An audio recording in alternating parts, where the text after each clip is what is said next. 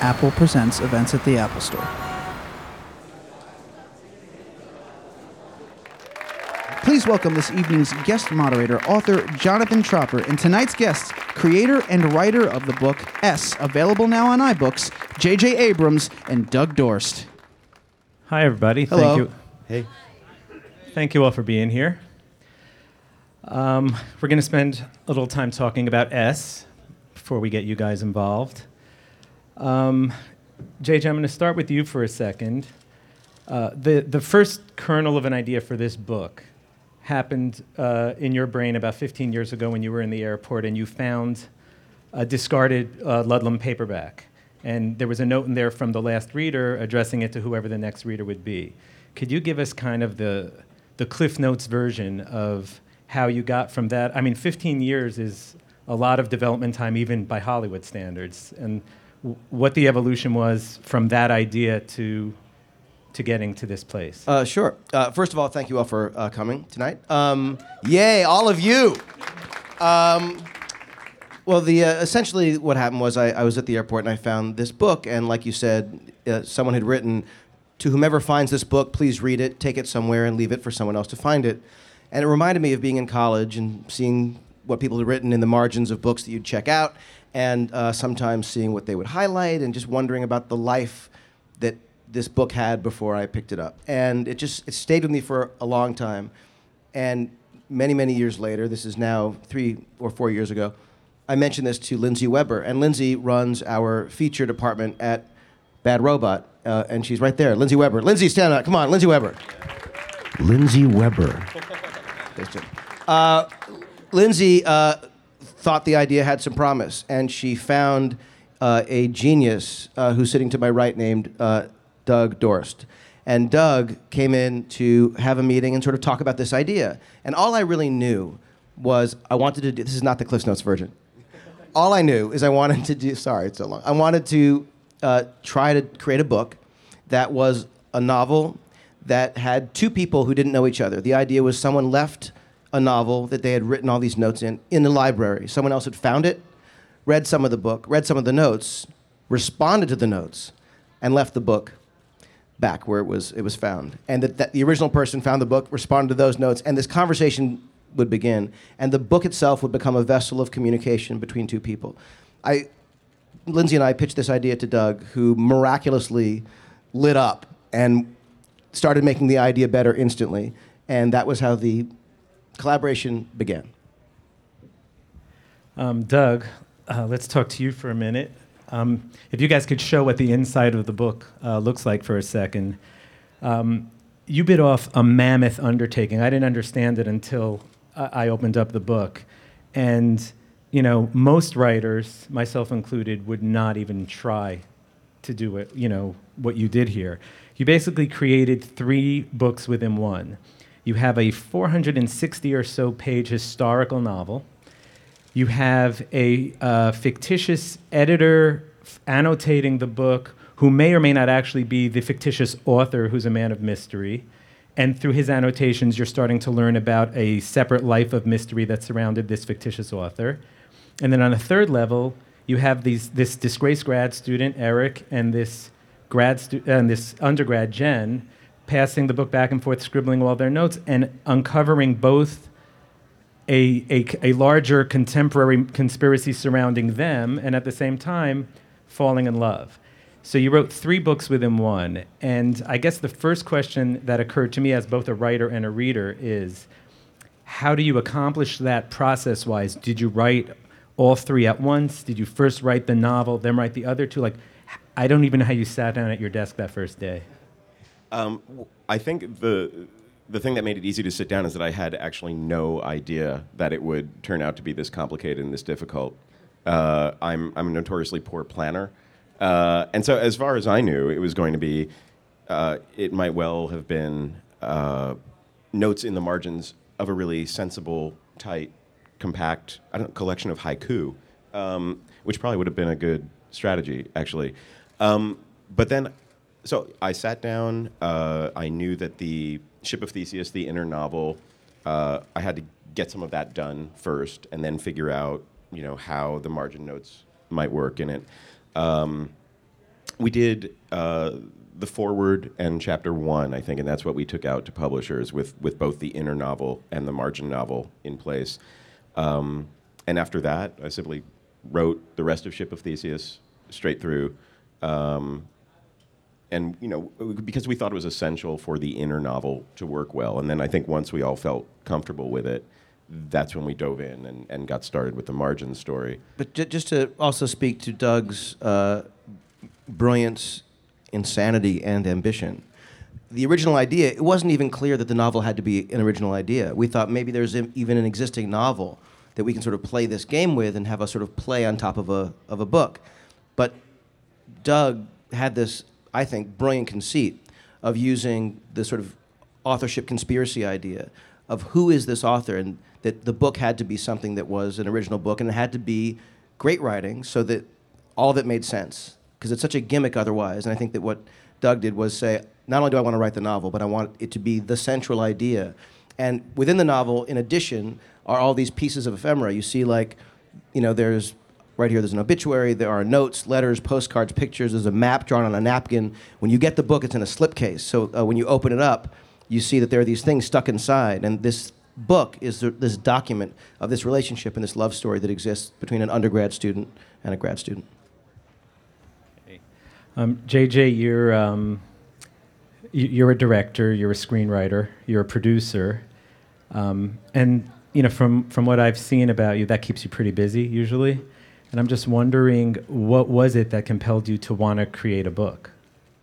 um, i'll answer that but first can i say two words jonathan tropper ladies and gentlemen come on look who's up here this is crazy I want everyone wants to hear you answer questions. Um, what? Oh, yes, I remember. Um, uh, the idea was a book. I mean, the idea was. I, I just felt like if we didn't do this, and look, there have been other examples of things in the past where there's been, you know, it's not the first time to sort of be experimental uh, with a novel like this, but in this particular way, I think it is pretty unique. And the, I just, when I talked about this with Lindsey, the thought was someone's going to do something like this. And if it's not us, I'm going to kill myself. Like, ha- I, I just really wanted to see this thing. And, and the truth is that not only did Doug go above and beyond what anyone could have imagined in terms of the quality of the writing and the imagination of it, but then the Mulholland Books and Melcher Media, who created the physical object, the book itself is incredible. I know we're here to talk about the iBook digital version, which in some ways is great because you could actually remove, as you might have seen, the handwriting to make the reading of the novel easier because it's pretty clean. But to have the physical object, whether it's the actual thing or the you know facsimile, uh, it's an incredible thing that they did. The design was amazing, and I just thought that was the goal, not to make a movie or a show. So, um, Doug, this is for you. Let's talk about the, the Ship of Theseus for a minute, which is the novel within the book. Um, forgetting everything else that's going on on these pages, that's a fully wrought novel. That is, that is Treasure Island. That's 460 or so pages, and it's very compelling. So, Thanks. Um, no, it's great to hear. um, so my question is, you're, you're basically ghostwriting for a fictional author. Um, so it's a twofold question. The first is, did, and I think I heard you talking a little bit about this in the green room. Uh, does that require a certain amount of method acting for you as a writer, where you actually put yourself into this fictional writer? And the second part is, did you really feel when you finished that book? Because now that you've told us that you actually wrote that book all the way through, did you feel you had a fully realized novel that you were proud of on its own before you went into the second part and third part and fourth part? Um, second question first, because that's the one I remember uh, right now, and you're going to have to remind me of the first. Um, yeah, when I got to the end of Ship of Theseus, I did feel, uh, or when when we got it to a place where we felt like it was working, I, I definitely felt that, you know, um, some sort of accomplishment. I mean, I knew there was more to do, but I'm actually really proud of of the underlying novel. Um, wait, was that actually the question? And yes, and, and you weren't doing anything within that novel to feed the stuff that was going to come later, or you were? No, I wasn't. Um, I was really. I tend to work really improvisationally, and so I, I thought let's let's let the novel unfold as it does, and and just sort of I, I trusted that there would be ample opportunity for the story between these two readers to to find its way, to find the right places in the margins uh, for it. So yeah, it was it was me trusting the process, um, I don't, mostly because I didn't feel like I could plan it. Uh, I guess. Oh, the first question was about method acting. Yes. Yeah, it would be a great answer. Uh, like I imagine, like myself walking around my office, like stomping about like a furious revolutionary, um, possible assassin. But um, no, I, I I didn't. I mean, there there was something I was well aware of. Um, how freeing and exciting it was to write as someone who was explicitly not me, and and and part of that was being able to say, oh, I have this idea, and wait a minute, that's ludicrous and a terrible idea. And then I thought, well, wait a minute, I'm not me. This writer might have followed that idea. Uh, and so I did. And actually, some of those things worked out really nicely, I think. Um, JJ, um, a number of articles I read um, have likened your role in this to a showrunner. Um, you know, the way a showrunner runs a series or, or contributes creatively to a series while other writers sit in the room and, and hammer out the episodes. And I wondered if you sort of accept that comparison or don't accept that comparison and how you would compare your role in this book to your role, let's say, overseeing, you know, a show like Lost. Well, uh, in fairness, um, you know, as you well know, uh, a, a showrunner typically writes, rewrites most episodes, or at least oversees in incredible detail what scripts get written for that show. Um, that's not what I did here at all. Uh, I had the original idea, and then we collaborated, and I gave notes, and Lindsey did an extraordinary amount of work on the book, developing it. Um, but Doug did the heavy lifting and the writing. Uh, I would liken it more to being a producer of a of a movie, where uh, you know you have an idea, conceit for what this thing could be, um, and then worked with the people, the collaborators, uh, the storytellers. In in that case, you know, like Cloverfield or something, which is a uh, this monster movie we did. Thank you to the one. Oh, please, thank you, thank you. Also, I'm a big fan of Gone with the Wind. Have nothing to do with that. Uh, but the when we did Cloverfield, it was it was you know someone directed that film, someone wrote that film. Um, I was a producer on the film, and it was an idea that I had that other people you know uh, did all the the hard work. Um, and yes, I give notes and I collaborate with, with these incredible, you know, storytellers. That was the case here. Uh, so showrunner, I think, would be giving me far too much credit, but producer does feel right, and it's a weird thing to say. Oh, I produced a book, um, but I do feel that that's kind of what I was doing with Lindsey, with and Doug. Um, this is uh, for both of you, and you can keep you could chime in with each other. Um, reading this book requires a level of commitment and energy. Um, this is not a book you just grab and jump out into the backyard for 20 minutes. This is a book that requires attention. Um, and did you worry that it might require uh, too much of the reader? Were you concerned that maybe taking it as, as f- realizing it as fully as you did might be asking the reader sort of for more of a commitment than maybe readers generally give a book? Um, I mean, I knew it would be demanding. I, I think on some level I knew there was something slightly insane about it as a project. Um, but I actually, I, there was too much to worry about in writing it and just trying to get the stories out and get them um, telling themselves as, as well as they could. I, I kind of thought I'll, I'll worry about the other stuff later. If I make too big a mess for a reader to deal with, we'll figure out a way to clean it up. Um, but I, I, I freed myself from worrying that worrying about it in the writing. The, the goal was to create something that wasn't just a typical book. And uh, whether that's wonderful or better or infuriating and frustrating and worse, you know, uh, it, will it'll depend how different people accept it and take it. But I remember when I was a kid, there was uh, this series uh, of books written by this British author, uh, Dennis Wheatley, and they were these great mysteries and uh, murder mysteries often. And there would, there would be these documents that would talk about this, the case as if it were real. And inside, there would be these little wax paper envelopes that would have a stamp that was a piece of evidence, or a lock of hair, or a photograph that had been ripped into four pieces or something. And you'd read all of these letters and things, and, and it wasn't a novel, it was really this sort of presentation of a situation. And you would have to read through all this stuff, figure out what you thought, and then when you were ready, you could open up the seal on the back and read this essay that basically explained what really happened and why. And it was a sort of, it was asking something of you. That was not a casual beach read necessarily. Um, but I do think that this was not quite that, but it wasn't quite your typical novel either. And I think that there were definitely times when we were reading where I thought, this is definitely going to be a confusing moment.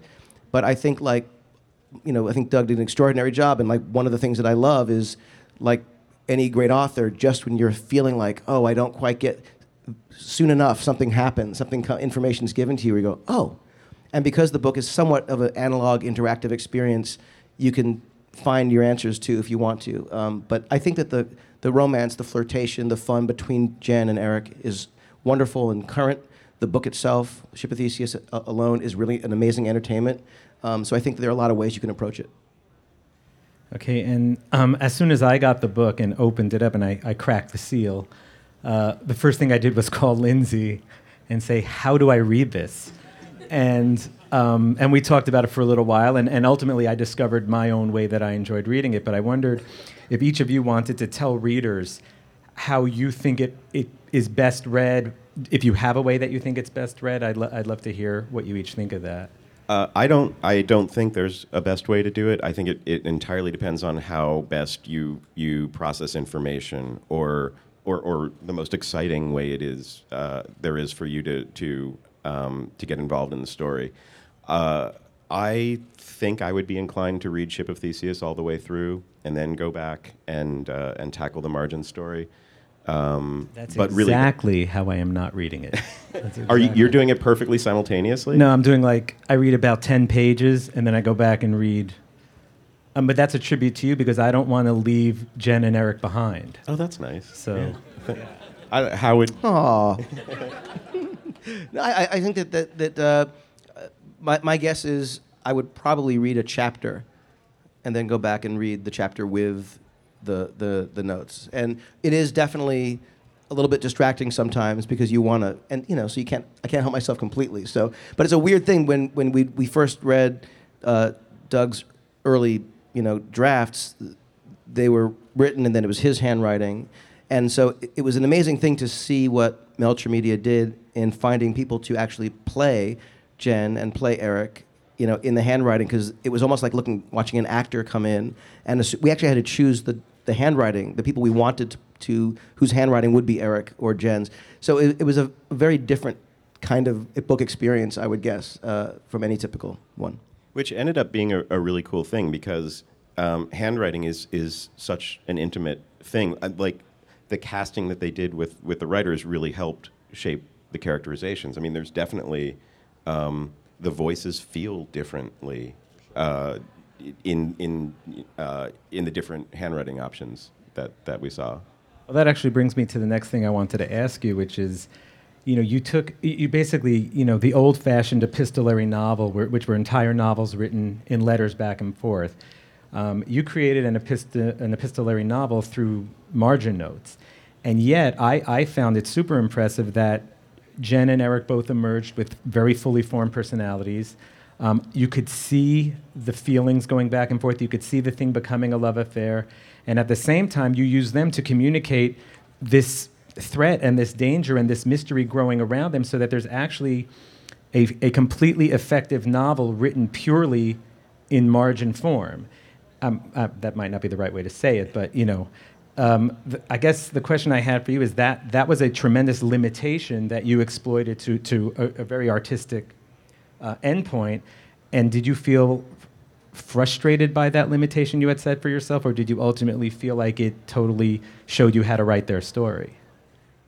Um, I don't think I was frustrated by it. I mean, I think that was that was actually part of the attraction of the project was trying to tell an interesting story with this, you know, challenging constraint. Um, th- it was really difficult. I mean, I was probably halfway through it when I realized, wait a minute, I am going to have a whole lot of trouble narrating action. In the, like, action will be very, very difficult to do without it sounding horribly expository and fake and lame. Um, and so, you know, there there were some moments where you know we had to figure out, you know, well, how do we have this thing happen, but have it feel like it's emerging organically in this conversation? The um, the voices of Jen and Eric, tho- those characterizations were probably the trickiest part of the book. I mean, that's for all of the formal stuff going on, for all the layers of stories. Really, getting Jen and Eric right was the most difficult part. Um, and actually, Lindsey was a tremendous, tremendous help there. Um, Jen and Eric were very much like the last thing to fall into place. Um, and, and of course, you know, the whole thing depends on them. Um, so I think I had to write my way in pretty deeply and have a little help before they really took shape. Well, I think you did an incredible job. Thank it's, you. it's actually my favorite part of the book is watching that relationship grow. Thank you, Lindsey. Um, thanks, Lindsey. um, okay, JJ, um, Lost, Alias, Fringe, uh, Believe, which is shooting now. Um, what these shows have in common, and maybe some of your other work, is this se- this sense of a shadow world of greater conspiracies that exist. You know, the, the truth beneath the truth beneath the truth. Um, and in S as well, there's a sense of you know both that mythology and that sense of a shadow world, um, which you know are two separate things that that you've married together. Um, I don't want to pathologize this too much, but I'm just wondering what it is about that sort of universal well that you feel sort of drawn to, or that you feel readers and viewers are drawn to as well. Um, well, I think that that uh, without sort of analyzing any of the stuff that I've done, because you're scaring me, um, I think that the, the the truth is that when I was a kid, the, I remember looking at the world in a way that felt like anything was possible, which was a, a an exciting feeling that everyone seems to share when you're a kid. And as I got older, I remember feeling like understanding that maybe not everything was possible, but appreciating the, that feeling that there's that door on the side of a building.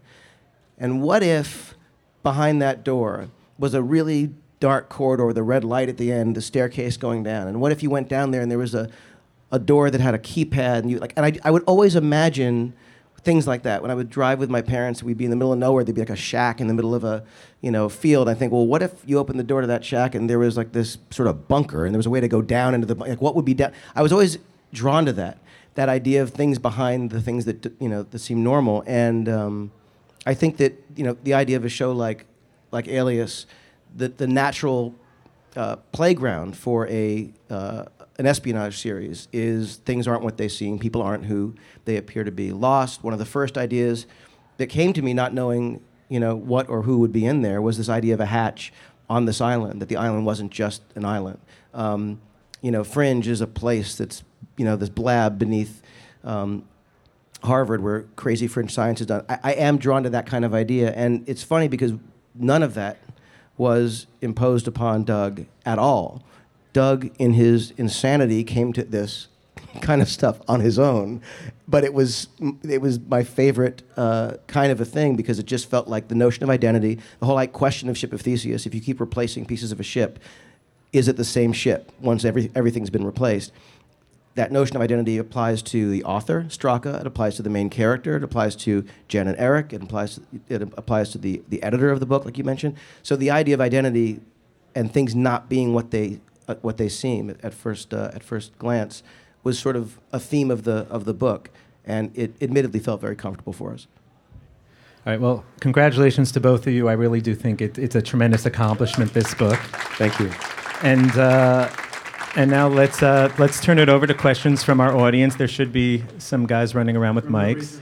Um, uh, you honed on this is a question for both of you. Uh, JJ, you talked about this earlier about um, some influence, but I want to know were there any other influences from both of your past works in films and writing books, or any other types of literature that you guys might have read that influenced more for um, for this book? Um, I think there there have to be influences. I don't I don't know that any writer can write without influences showing through. I, I went out of my way to try to avoid having anything look like too much of an influence or you know to yeah I was trying to resist really obvious influence by by anyone because in part I'm writing as this writer who is you know 60 years later thought of as a writer who was singular in some way. So you know, I got to be really careful about um, you know exposing influences.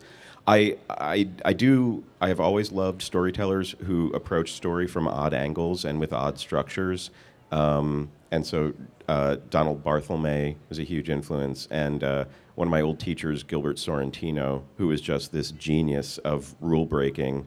Uh, that you know, I, that's always appealed to me, and I think it was part of why the project was appealing to begin with. This notion of okay, here is this you know. Crazy conceit what are you going to do how are you going to tell a good story with that and and yeah i just lit up because that's fun that kind of challenge I think we, we we both have our different influences, but like I said, for this particular project, I was mostly influenced by uh, those Wheatley books and uh, and that woman Janet who wrote the wrote that that note in the book and left it at the airport. Uh, over here. This question's for JJ. Uh, creative people tend to struggle with giving up ownership of their ideas uh, and be very territorial over something that's theirs that they view in their world. Uh, it seems like from your history that's something that isn't a factor for you. That you tend to think that the more people collaborate together and work together, the better the creative process can be. Can you sort of talk about your view on that and if that is accurate and why you feel that way? Uh, it's incredibly nice of you to say that. Thank you. Um, I mean, the, the truth is that uh, if if the master you're serving is the project, is the the idea, is the book in this case, um, being territorial uh, or or you know, if, if I were to uh, you know not be willing to share this idea, I'd be nowhere near this room right now, and I would not be talking to you. The, the, the whole point of it is if there's an idea that's worth doing, um, and if you think you can do it yourself, great. You know that you should you should do it. But no movie gets made with one person. No television show does. And while a lot of books do, I knew this book wouldn't. Just myself, and I, I, the collaboration was really something that was born out of a discussion with, with Lindsey Weber. And in talking about it with her, the idea of like, well, let's find someone that we can collaborate on this thing. And, and so, you know, my name is on the book. I'm already getting too much credit as it is. The truth is that, you know, Doug is the author of record of this book. Um, and my involvement, yes, I had the original idea, and they probably felt that it was, you know, easier to go out and sort of sell the book if I was part of that. But the experience of doing it was such a wonderful ex- experience. The collaboration was so great. And anytime, I'm sure you've felt this if you've ever collaborated with people in this way, when someone is better than you are at something and they inspire you, your ideas get better. And then you're suddenly saying, well, wait a minute, how, how about this? I never would have thought of it, but what about this? You know, I, I will say I'm working right now with Lawrence Kasdan, you know, on a script, and working with him has been su- such a joy because he will throw out ideas that in a million years I would never have thought of that are patently better than any idea I would have had that day. And all of a sudden, he ups my game because he is so good. And I felt the same exact thing working with Doug. He brought to to me and to to Lindsey. Um, a world that took a notion that could have gone any direction and I, I think just elevated it completely. So I'm, I embrace the collaboration. I don't care who has the best idea when we're working on a movie. I always tell the crew, whoever has the idea, if there's a moment that you think will make this, this moment better, more authentic, funnier, scary, more interesting, please share it. You know, don't be at the wrap party saying, ah, you know, on day 34, I was, I should have said this, but I, you know, and, oh my God, that would have made it better. Please, you know, tell me now when we can actually do it. And that was certainly the experience working with Doug. I- Is that unusual that that philosophy that you have, or have you experienced that most people have that?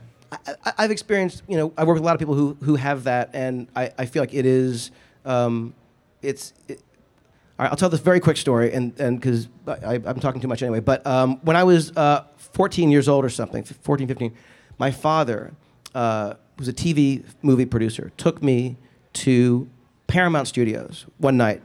I was like, "Where are we going?" We lived in Los Angeles. Like, "I'm taking you somewhere." He wouldn't tell me where. So I get to Paramount. It's at night.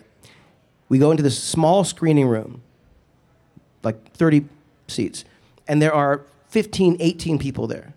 And I see that one of the people is John Carpenter, who, at, he's right there. John Carpenter, ladies and gentlemen. Uh, John Carpenter, who was one of my favorite directors at the time, you know, and I still adore him, and I'm freaking out. And I had loved uh, Halloween, and I loved The Fog, and I was like, oh my God, it's John Carpenter. and he was going to screen for the first time a cut of his new movie, Escape from New York. So my head is exploding. I can't believe it. So I'm sitting there and I'm watching this movie, which during the screening, the projector broke. He had to change the thing and put the film back in. He had to read dialogue that wasn't recorded yet, like live. Anyway, I watched this whole thing, and the movie's over. And John says, "So, what did you think? You know what?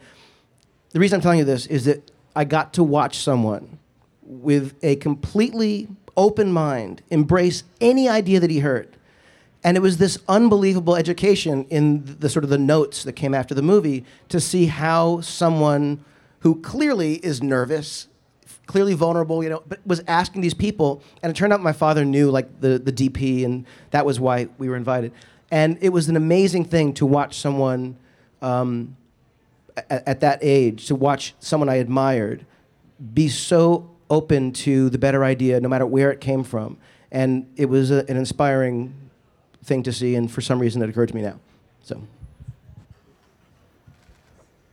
Hi, this is for both of you, but specifically for JJ. And you mentioned earlier about the history and uh, how it started with a note from Janet or whatever her name is in the airport. And I kind of wanted to know where are you and Janet now? Because obviously the story didn't end there with the book coming out and everything. But have you met Janet since then, or do you know her, or anything from Janet? Janet and I, um, I really don't want to talk about it. No, uh, I don't know who the hell Janet is. I, um, but uh, I'm grateful to Janet, uh, and I still have the book. I have yet to read the book, uh, and uh, I will read it, and I will leave it for someone uh, to find. But uh, I, you know, if Jan, if you're out there, let me know. This question's for both of you. Um, I'm glad that myself being an avid book reader and technologically challenged, I like the feel. And growing up, like you said, with Dakota books and uh, the duality of the book is what's intriguing me now. That there's two stories going on, like you said, with the doors opening and closing. Do you envision these two characters eventually being in a book by themselves to continue the conspiracy? Or Um, I, I think they could. Uh, I like them, and I'm interested in the world, and um, uh, I really haven't had a problem thinking of fun things to do with them and this world. Uh, so much so that really it was the deadline that, that got me to stop, um, and even then only reluctantly. Uh, but I, I don't. they- certainly could. I'm not. I'm not planning to sit down on Monday and and and start it. Uh, but yeah, I'd like to think they could. They could keep going. Doug's answer. All right, so this question is for both of you as well. Um, one thing that I've noticed is that uh, it's been a fairly recent trend, uh, even since I was growing up, that uh, movies kind of inspire um, people, say middle school, high school age, to kind of go back and read the book before seeing the movie.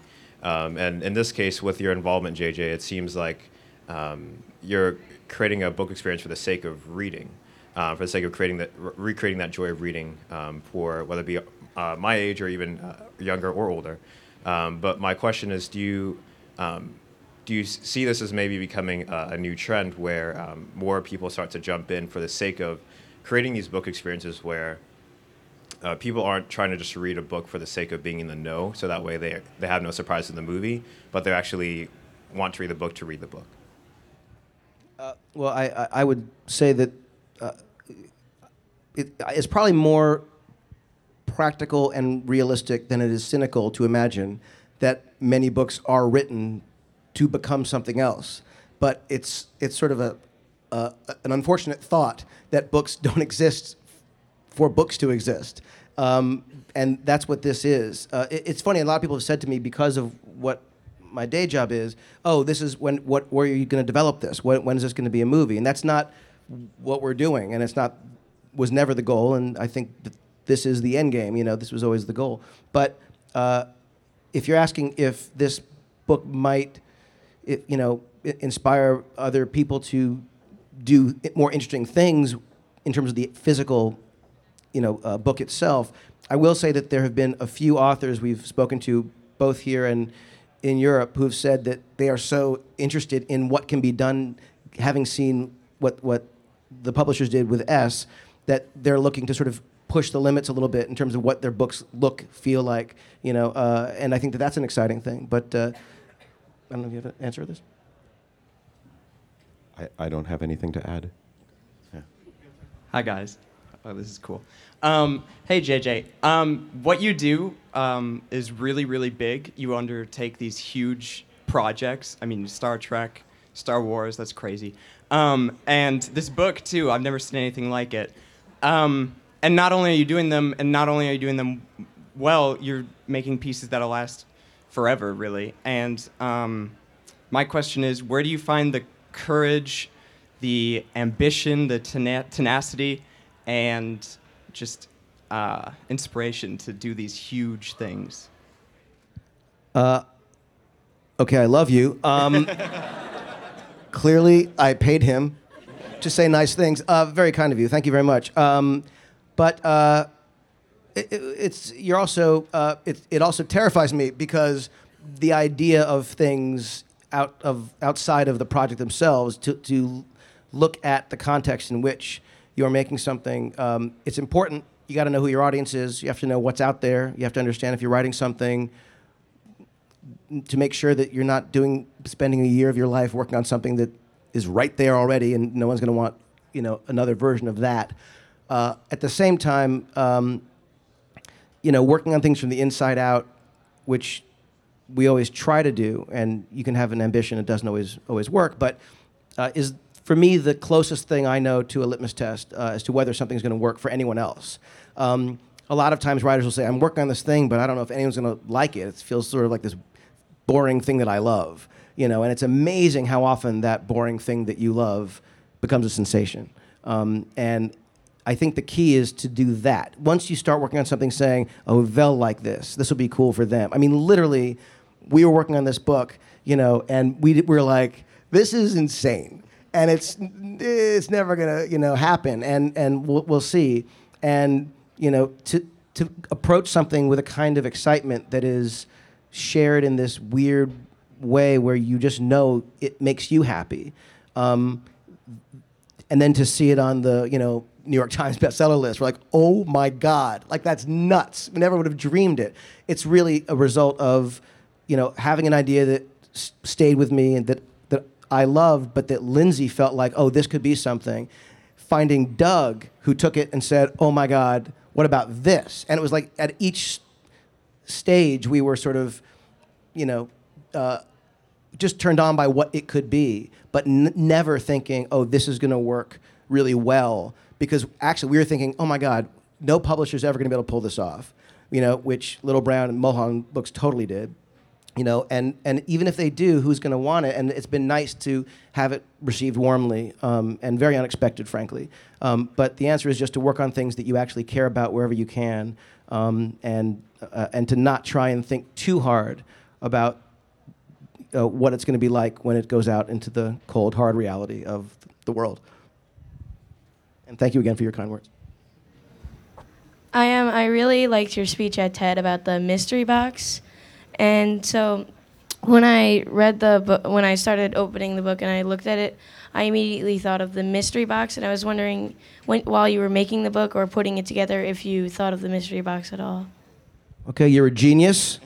You should be at the Genius Bar right now. Uh, no, uh, thank you for uh, watching that the TED Talk and and making that connection. Uh, clearly, the the fact that it comes in a box, which was a practical matter that came later, was was only a result of all the things that are in the pages. And if we didn't have the box, uh, there would be nothing in the pages. And so. Uh, it, it's a funny thing when you look at the thing. It does have it's this you know black kind of cool sporty box that just has this S on it, and I think that it does have a little bit of a sense of ooh, what's inside there? It's another example of the design work that they did that was gorgeous. Um, but the thing about the mystery box, which was a a, dis- a, a talk at, at TED that I did, um, it was just about how the potential of what something can be is an incredibly powerful thing. And anyone of us who have seen uh, or read a story that that that compels us has many moments as the story goes on where you go, ooh, I want to know the answer to that. I, I promise you there isn't a story that you have read where you where you don't ask that question, you know, that you've liked because it has to be something that, that, that, that draws you in. Um, but the key to something like this working is that what's inside the box has to be great. You know, if it's all just you know fluff and mystery and promise, it's nothing. And that's what this book would have been without Doug Dorst. You know, what this became was a you know it became a a great read and not just a cool box. And so I love the box, and I love the S on it, and I love the open up, and it looks really cool, and it's sort of this keepsake. But the reason that I think it's it's worthy of, of people's time, I would hope so, is because I think that what Doug has done is written an extraordinary book with an extraordinary sort of play happening on top of it. So all the gimmicks and all the fun stuff, I think, uh, are transcended by the contents of the box, and that's thanks to Doug. Okay, thank you all very much. That's all the time we have. You've been a great audience. Thank you, Doug and JJ, for coming out. And uh, if you haven't yet, you should pick up S because it's really it's something you'll remember for the rest of your lives. Thank you. Jonathan Tropper. Thanks, John.